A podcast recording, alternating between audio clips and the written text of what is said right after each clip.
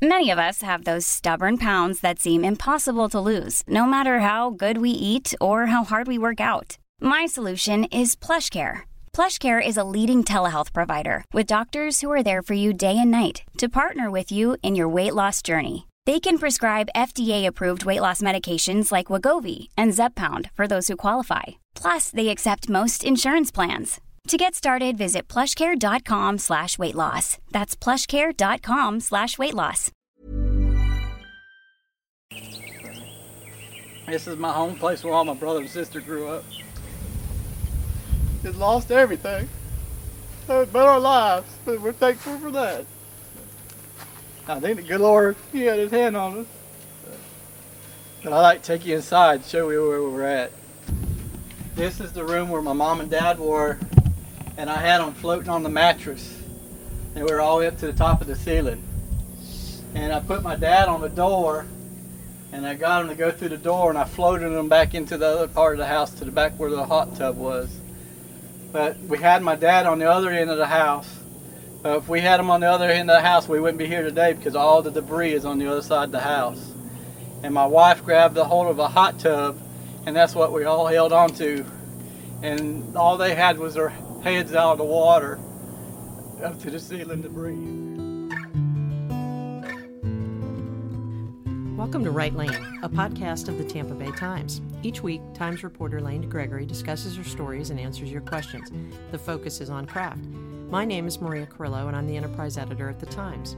This week, we're joined by Zach Sampson, a talented reporter here at The Times, who's a super GA on the Metro staff. It's like a super and GA, you know, like both those things.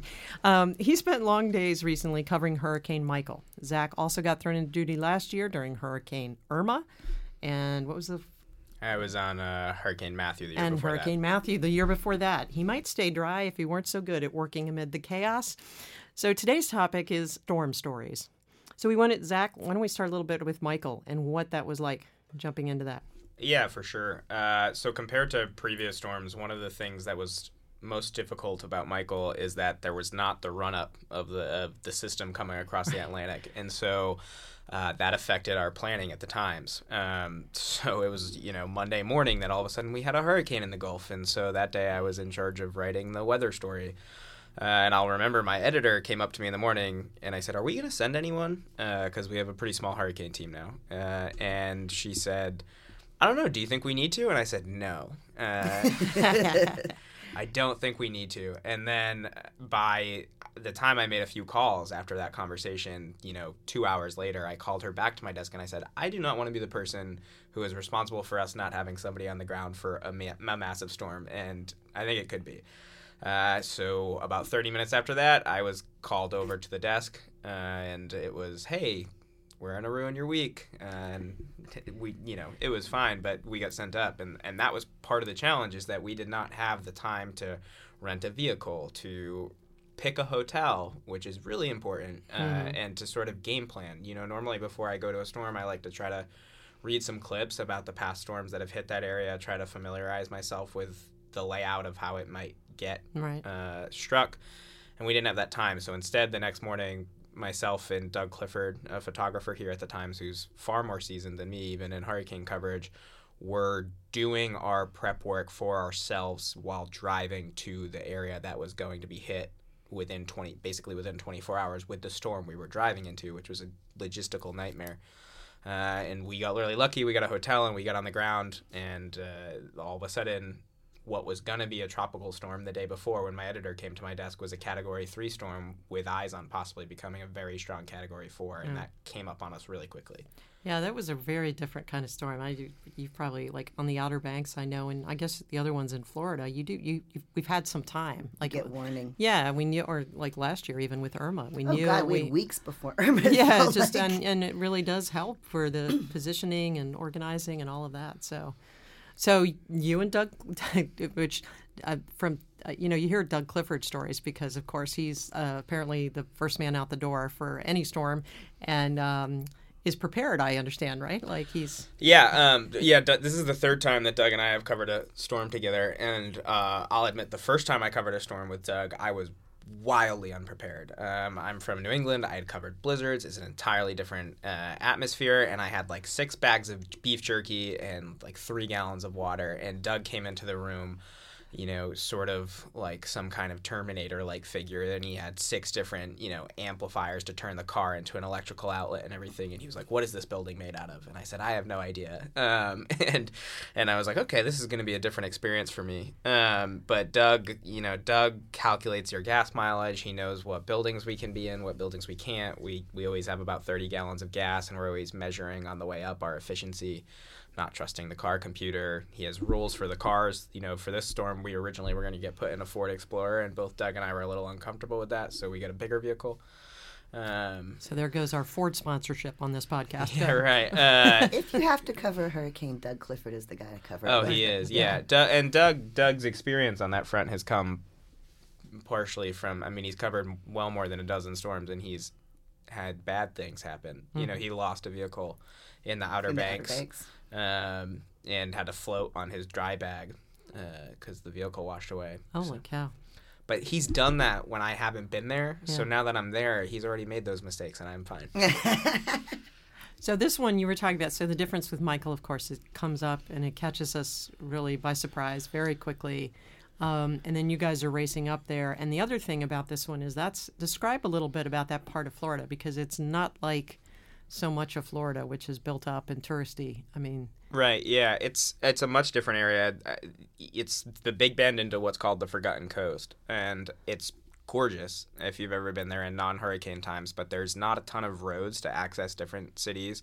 They're sort of small, isolated communities, uh, you know, villages almost, mm. and uh, it's fairly narrow geographically, right? So the Panhandle is is is it's not far until you get to Georgia. So basically, if a hurricane is coming ashore, there everywhere is going to get hit, mm-hmm. uh, and that poses some challenges, you know, in terms of infrastructure, in terms of how connected the population is, and everything is right on the water. If you drive down there, it's a scenic highway, the uh, US 98.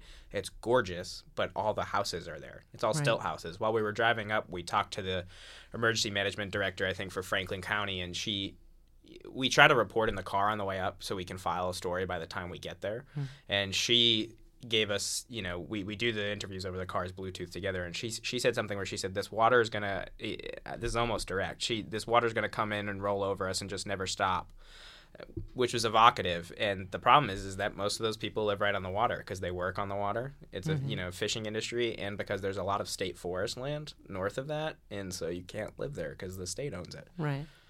Wow. What so? Um, what do you guys find most challenging about working during a, a hurricane? Especially being out in a hurricane? Well, I think it's finding people who are willing to talk to you before the hurricane, because you know pe- some people are out and about doing that, but most people have left. I covered eleven hurricanes in seven years on the Outer Banks, and I still remember that feeling of like there's only one bridge on and off this long barrier yeah. island, and everybody's leaving, and you're coming. Did you get that creepy feeling when you're going up there? It's like everybody's left, and you're going into it.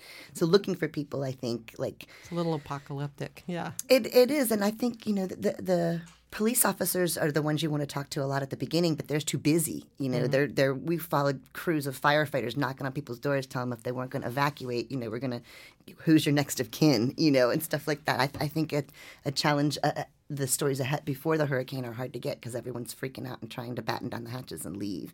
Um, after the hurricane, I think getting there is is a, a, big challenge. Like finding your way around the aftermath of the storm. I know you guys had an amazing journey trying to just get to Mexico, right? Mexico Beach. Yeah, Mexico Beach. Yeah, I, I think that that's tough too. Is is part of getting the people beforehand too, especially now that I think newsrooms aren't as big, so we don't have as many mm. people out there covering these right. things.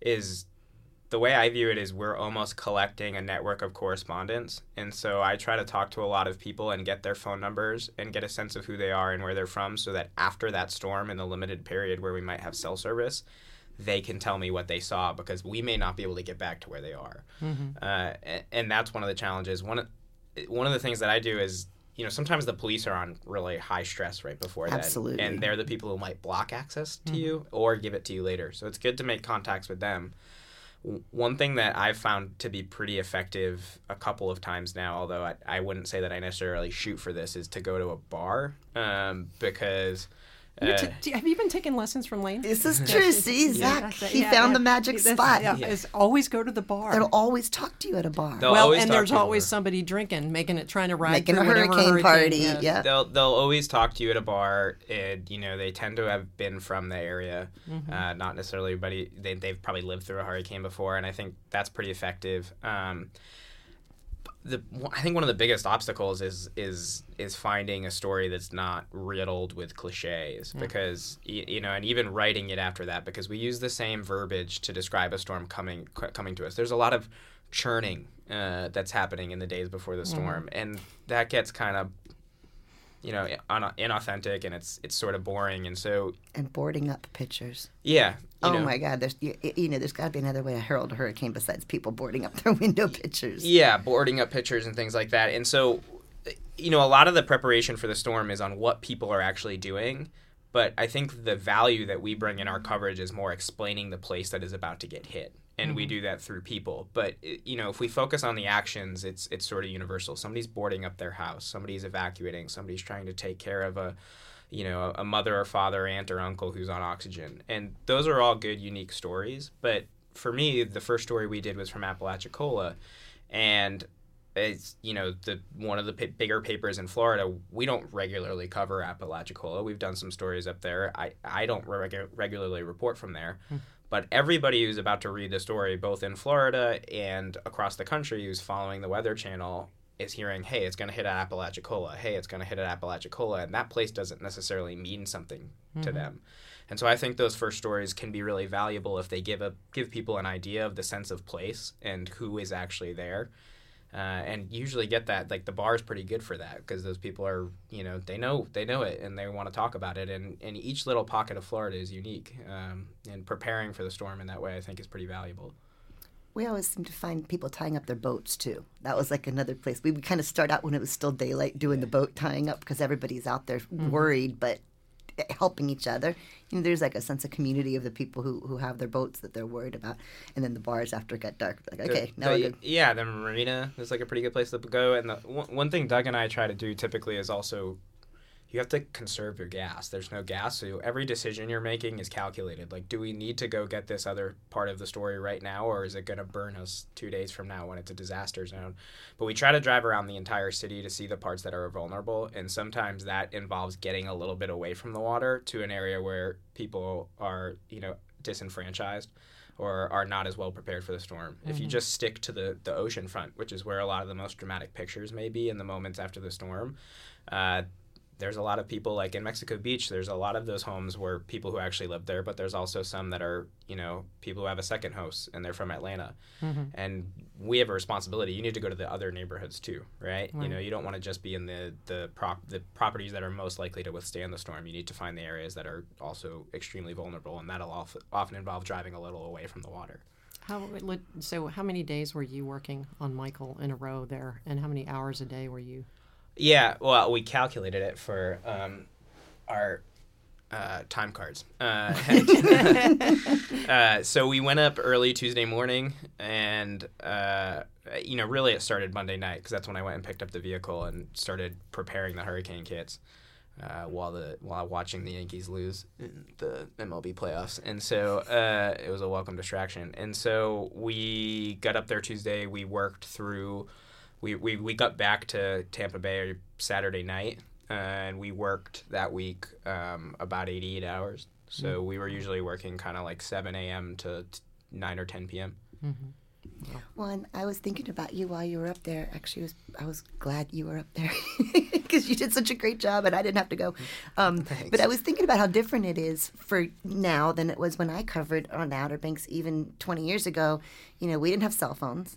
We didn't. And to have a sat phone. we had right? had we had a huge giant sat phone that the photographer had to keep trying to you know gear up but we also didn't have to file anything until 10 o'clock at night you know so we could be out there the whole day ca- catching and collecting stuff and making these contacts and then sit down in the car in the dark and write it but we'd have to file it because it was only a print product you know we weren't Right. filing for the Early web on. we weren't tweeting out stuff like you were on 24 hour news cycle while you were collecting and reporting 24 hour news cycle and i just think that's that's even more heroic i mean that's like That's kind. how yeah. many times did you file during, say, Tuesday? Uh, Tuesday when we drove up there, I only filed once, and it was a stressful experience because it had taken us longer to drive up there than needed, and I had to file two things. I had to file a separate for the web, and I also had to feed the main bar, which I hadn't looked at at all. Uh, and you know, it was around 6 p.m. and I had the write through person for the main bar asking for that while I was trying to feed the other part of it, and that was I I was stressed there. Um, but during the storm, we were kind of in in the immediate aftermath of the storm when we had cell service, which did go away pretty quickly. I was trying to tweet as much as possible, uh, and I'm keenly aware in those moments that what people really want to see are pictures uh, mm-hmm. even just cell phone pictures, because I can describe what I'm seeing pretty well. But the people who are following you in that moment either want to see the pictures because they've never been there, or they want to see the pictures because they live there. Mm-hmm. Right. We were having a lot of people tweet at us um, immediately after the storm, or send us email or phone messages saying, "Can you check this specific address in Port St. Joe? I'm worried about my sister. Can you check this address?" And in a lot of cases. Wow we couldn't we couldn't get there or we couldn't see those messages because cell service went out pretty quickly. And um, I, I used after once we lost cell service I, a couple things happened. One i tell my family to follow me on twitter hi i'm daniel founder of pretty litter did you know cats tend to hide symptoms of sickness and pain i learned this the hard way after losing my cat gingy so i created pretty litter a health monitoring litter that helps detect early signs of illness by changing colors, saving you money and potentially your cat's life. Pretty Litter is veterinarian developed, and it's the easiest way to keep tabs on your fur baby's health right at home. Go to prettylitter.com and use code ACAST for 20% off your first order and a free cat toy. Terms and conditions apply. See site for details. Because we're trying to save battery to know if I'm okay or not. Right. And um, they're really good about that, and they're totally okay with it. But one of the last tweets I sent before cell service went out was like, "Hey, look, the the bay is into the land on Marina, and look at all these boats. They're in the parking lot. The surge flooding is really high. We're gonna try to get closer." Uh, boom, service went out, and so I wasn't able to. Yeah, right, exactly. and so I wasn't able to tweet for like five hours after that, and I was keenly aware of the stress that that probably put on people who were following us, including Doug's family. You know, Doug has kids, and uh, that that was a challenge. So when I did get service from then on, I would first file to our editors, and then I would call my dad, and then I would call my aunt, and then I would call like a friend to circle around to tell everybody else because you're responsible to the people who care about you too. Uh, but I would after that, I was trying to use to some extent Twitter as a feeding mechanism too. So the first story that we did from Mexico Beach happened at nighttime, and we got back to the top of the bridge to file it and I didn't have quotes, right? Because I hadn't really talked to people. It was not. It was a non-traditional story in that sense. It was essentially a scene piece, and so I just I had been thinking as I drove out of there of what I wanted to say, and I had been kind of making mental notes of what we were looking at, and I just I think I I basically filed eight tweets, and it was like 1 a.m. I think we were going in and out of East Eastern yeah. and Central time zone, so I don't know what time it was. But so I filed those tweets. I left a message in our internal office messaging system, and then I texted one of our editors, Jamal, who is I thought the most likely to be up at that ungodly hour, and said, "Hey, we sent it," and then boom, I left. I did, you know, I didn't hear from him again. I knew we were we were going to be out for a while because we were going to we had made the decision to sleep in Mexico Beach, and that was essentially I fed that story, and that the story that he he took those tweets and he made it into a post. Yeah. Yeah. So. No, I and I was going to say though, I think that one of the things I I liked that you wrote with such authority about that part of Florida and kind of describing it and also that i mean i you know yeah not having pe- people to quote but you guys you did a really nice job of making it very visual and evocative so um, i was just going to read a snatch and we can talk about because you're right i think and we talk a little more about the challenges of not kind of falling into cliches, which is tough when you're covering this kind of stuff, and especially when you've done it again and again, right? But um, so I, there's a little snatch here that I really liked, um, where you you you know you're setting the scene, and you say large chunks of pavement were washed out or covered by broken wood, metal, kayaks, boats, sofas, pieces of lives altered by the storm. Sand had blown ashore in huge wet banks. Overnight, a building burned to the ground with no one there to fight the fire. The flames sizzled above the sound of waves crashing across the street. Up the road, two people waved flashlights into the black. searching for help for an elderly woman suffering from chronic obstructive pulmonary disease. Early Thursday, the smell of smoke still hung over a section of Mexico Beach, mixed with the stench of leaking natural gas. And then a little further down, now the Mexico Beach staircases go nowhere, lying sideways in the street, and the colorful doors to beach cottages, cottages are 10 feet up with no way to reach them. Homes along the highway look like dollhouses torn up in a tantrum. Bed frames, hutches, toaster ovens, and sitting chairs stacked in soggy piles. So what I loved, and I assume you were purposeful, but like the the sights, the sounds, the smells, you know, like you were really putting me there in a way that you're right. You know, you're looking for the pictures, but I love when the reporter is helping me like scratch and sniff.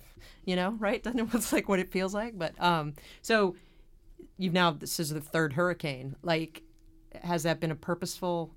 You go into it and like find yourself trying to drift away from those cliches and drift away from things that feel like, oh, yeah, the TV announcer would describe it this way. I don't want to do that. Yeah, um, I definitely think that's the case. I think when something like this hits a natural disaster like this, we tend to speak biblically.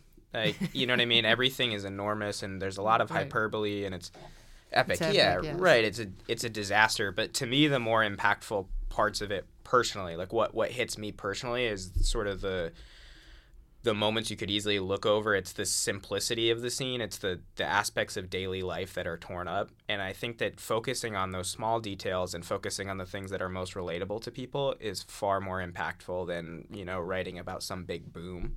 Mm-hmm. Um, and I, I don't necessarily have a great example of that other than you know personally how I feel when I go through there. And it's it's to me it's not like your brain can only process so much. So when you look at an entire neighborhood that's leveled and razed to the ground, like some of the pictures of Homestead after right. Andrew, what are you going to do? You're right. going to describe that as mass destruction, right? right? But when you zoom in on that place when we're walking, all of a sudden I look down and I'm on a tile floor and it's obviously everybody's kitchen and there's a couple of beer bottles there that are unbroken. You know, mm. and that's it's that's that's the kind of thing that I think is really mm-hmm. evocative, and so that's what I kind of try to focus on. But I, I think part of it is is it's a very visual story, and people can see those pictures, but they can't smell what it's like, and mm-hmm. they can't hear what it's like. the The most disturbing thing for me in Hurricane Irma was when we went to Marco Island the night the storm hit, which is where it made landfall. It sounded you know like an apocalypse movie which is is what everybody says right? It looks like the apocalypse. Those are sort of where the cliches come in. But the reason it sounded like that was because the alarms were still going off.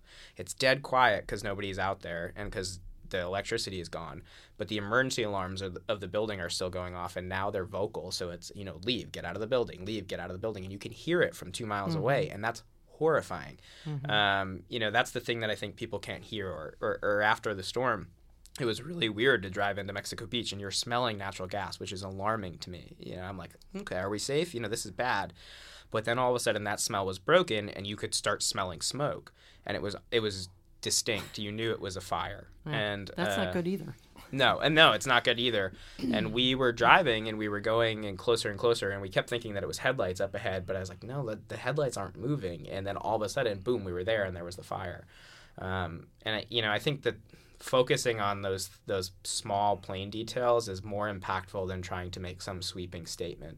Yeah, I think that's a really great lesson. I, yeah. I, the sounds too, are for me, those are the things that I take away the most from covering hurricanes. I mean, we would always try to go out in the eye of the hurricane, like you would, you know, be crazy chaotic weather, and then all of a sudden it would stop for maybe you'd have 20 minutes or half an hour while it was calm as can be, and then the other side would come back and kick your butt, you know.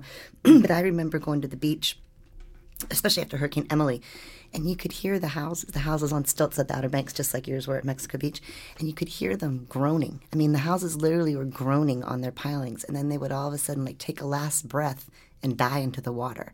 And that was the creepiest sound to like listen to the house literally taking its last breath and then hearing everything creak apart and the wood start to splinter and the pilings go down and then the waves coming over. It was just yeah. like the sounds of uh, they don't really capture that on the the Weather Channel type stuff. No, you know what no. I mean? It's creepy to even talk about that. And and to me, I like I didn't grow up around hurricanes. I grew up in Rhode Island, but one of the things that that runs in my head when I go to places like that is are the sounds of the water and when they kind of turn on us. So like to me, you know, I, I grew up on the water and the sound of waves coming ashore or very much the sound, sound of a sail line pinging against the mast, um, those are things that are like very personally evocative for me. They remind me of being home. But in the aftermath of the storm, like right after it passes, that's what you're hearing. And it's this quiet stillness, but it's also a reminder of what just came through. And that hmm. always really sticks with me. I, I always I want to ask your opinion on this because I always had this like, uh, what should I do with the cops situation? You know, like, do you avoid them so they don't tell you to get the hell out of there, or do you try to go to befriend them because maybe they're the only ones that can get you in there? You know, or Come I- save you if or come save. I, I, I was always very, very conflicted about my relationship with state troopers and policemen in hurricanes. I, I, I one year I would like totally like kiss their butt and try to be their friend, and the next year I'd be like, oh, I hope they don't see me. You know. Yeah, I'm still conflicted about it, uh, and it's kind of a a game time decision either way. Um, there were definitely points where we pushed into areas where there was authorities, um, and I was wary of it. I thought it was going to get us kicked out, but I think we kind of decide in the moment. We, as you get further and further from landfall, is when kind of the bureaucracy of you know disaster sets in, and that's when they start to regulate where you can go to. And so you hit all these checkpoints, and you kind of need to have a line each time. You know, you kind of game plan as you're going up. You assess it. You're like, okay. I think this is gonna work. And you know, one I remember at one point we went up and Doug was like, "Oh, oh boy, here we go. We're not gonna get through." And Doug decided that his strategy was gonna be to say nothing. And so the officer said, "Where are you headed?" And Doug pointed. Uh, and they didn't ask who we were. They didn't ask any of that, and we just kept going. You know, it's I, I I'm I lean towards being polite and friendly with the officers when you need to be, but not making an effort to run into them too too much because uh, you know we made contact with a search and rescue crew, and there might have been a story there. You know, there might have been a story there in terms of them finding something if if they were going to get us access into the place. But it felt like after that, all we would get was regulated, and so we were more likely to follow find a story if we found a resident who could take us through it than if we could find an officer who you know has rules the thing the thing that i always remember because I, I covered police for a while and the thing that i always think about with those and you know both my brothers are volunteer firefighters and the thing that i always think about when i approach those scenes like even in a shooting you know at home or a hurricane is that that person is very likely not going to get in trouble if they don't let us into a place. But if they do or if they do talk to us they're more likely to get in trouble. And i kind of think most people especially in a pressure situation including us work under a system of covering their own butt. And so i don't person i don't take it personal if i feel like they're just trying to protect themselves. Is there anything we haven't covered that comes to mind, you guys, as sort of like things that over the over time you've picked up and it's like, okay, now I always do this or I, I never do that when I'm coming out and, and covering something like like a hurricane. Steel-toed boots. I, I didn't really think of the value of that back in the day, but now I have them in my car all the time in case something like that happens. Bring in extra food, I think, to share with people, especially afterward. Mm-hmm. You know, not just enough to get you guys through the day, but like lots of other people can't get to food either. On the Outer Banks, they used to declare a state of emergency if they evacuated people, which meant they shut down all the liquor sales. So the day after the hurricane, we would always load up the car with beer and bring it down to the people because if they've lost their homes, they've lost everything. They don't want to talk to you, but if you bring them a six pack, you know, it, w- it was like trying because it was also like I don't know if you felt like this, but I was always like I was so ready to leave when the coverage was over. I was so glad the hurricane was over, and I was so ready to go get take a hot shower and change clothes. But then I felt so guilty because there were so many other stories, and all the other people are, are coming back to what's left of their lives, which is tatters, you know, and I'm leaving to go home and take a sh- hot shower. So I feel like I, I started going back a longer period of time afterwards than, than just like two or three days later. Like, do you want to go back? Do you have a desire to go back? Yeah, I absolutely do. And I still am in that period of time where I feel like we could devote three or four reporters to the next four months in that area and never run out of stories. And it's like you said, it's kind of like a privilege to leave. You know, it could it could come here next to Tampa Bay next in you know the next storm, but it's those people are living with this for years, uh, and you do feel kind of. I feel I felt a little ashamed as we were driving out. Exactly. You feel guilt, like survivor guilt. Yeah, I feel I definitely feel that for sure. I also, I mean, I think it's so effective too. You're talking about focusing on the, the tiny little details and stuff, the, the normalcy, right, in this thing that's so incomprehensible. The things that when people go back to rummage through what's left of their houses, I always found it fascinating to see what they wanted to pick up and save, hmm. you know, out of that pile of soggy crap that had everything had become. What did they find? You know, someone found a wedding picture one time. I remember, or a, a little kid's stuffed animal. Or you know, what do you pick out right. of that? That was left in your life. You know. It's such a. I mean, I, I even now I think about like so last year's hurricane season is still there's stories coming out. They just haven't gone away, and this one, yeah, you're right. I mean, who knows how many years people will still be writing about what happened. Yeah. Have you ever had family who've been in a landfall area? Like, has it ever touched you personally? Yeah, well, me and my parents all lived on the Outer Banks when I was covering those. Okay. Yeah. yeah. so I sent my parents away when Emily was Category Five, and I was like, "You guys need to leave," mm-hmm. you know. Mm-hmm. But I had to stay. But I didn't really want to leave, actually, to tell you the truth. When you live there and it's about to hit your place, I, you know, I, I don't, I've never wanted to leave. That's definitely something you. Re- I never realized that until I started covering it too, and talking to the people who decided to stay. There's kind of this narrative that exists outside of it that's like, you know, why wouldn't you leave? It's so stupid. Why don't you leave? But leaving is hard. Like it costs money.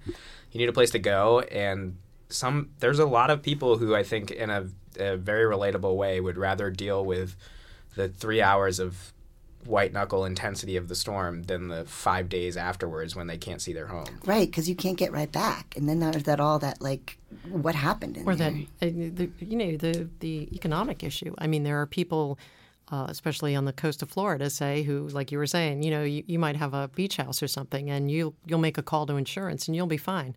But people who live there, and that's that's their only home, then and then you know, being able to get up and move, and pay for a hotel or get. I mean, that's just not possible for everybody. So. They didn't even have any shelters there, did they?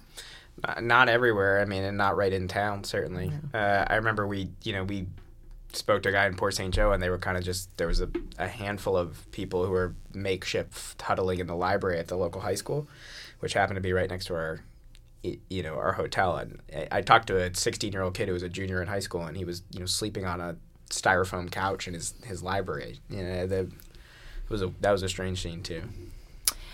Okay, if you guys have any questions for Zach or for Lane, um, please send us an email to writelane at tampabay.com. That's W R I T E L A N E at tampabay.com.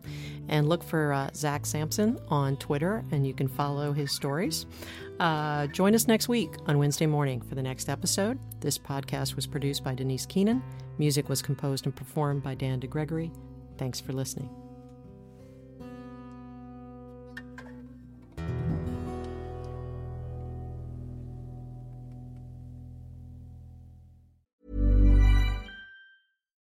Hi, I'm Daniel, founder of Pretty Litter. Cats and cat owners deserve better than any old fashioned litter. That's why I teamed up with scientists and veterinarians to create Pretty Litter. Its innovative crystal formula has superior odor control and weighs up to 80% less than clay litter. Pretty Litter even monitors health by changing colors to help detect early signs of potential illness. It's the world's smartest kitty litter.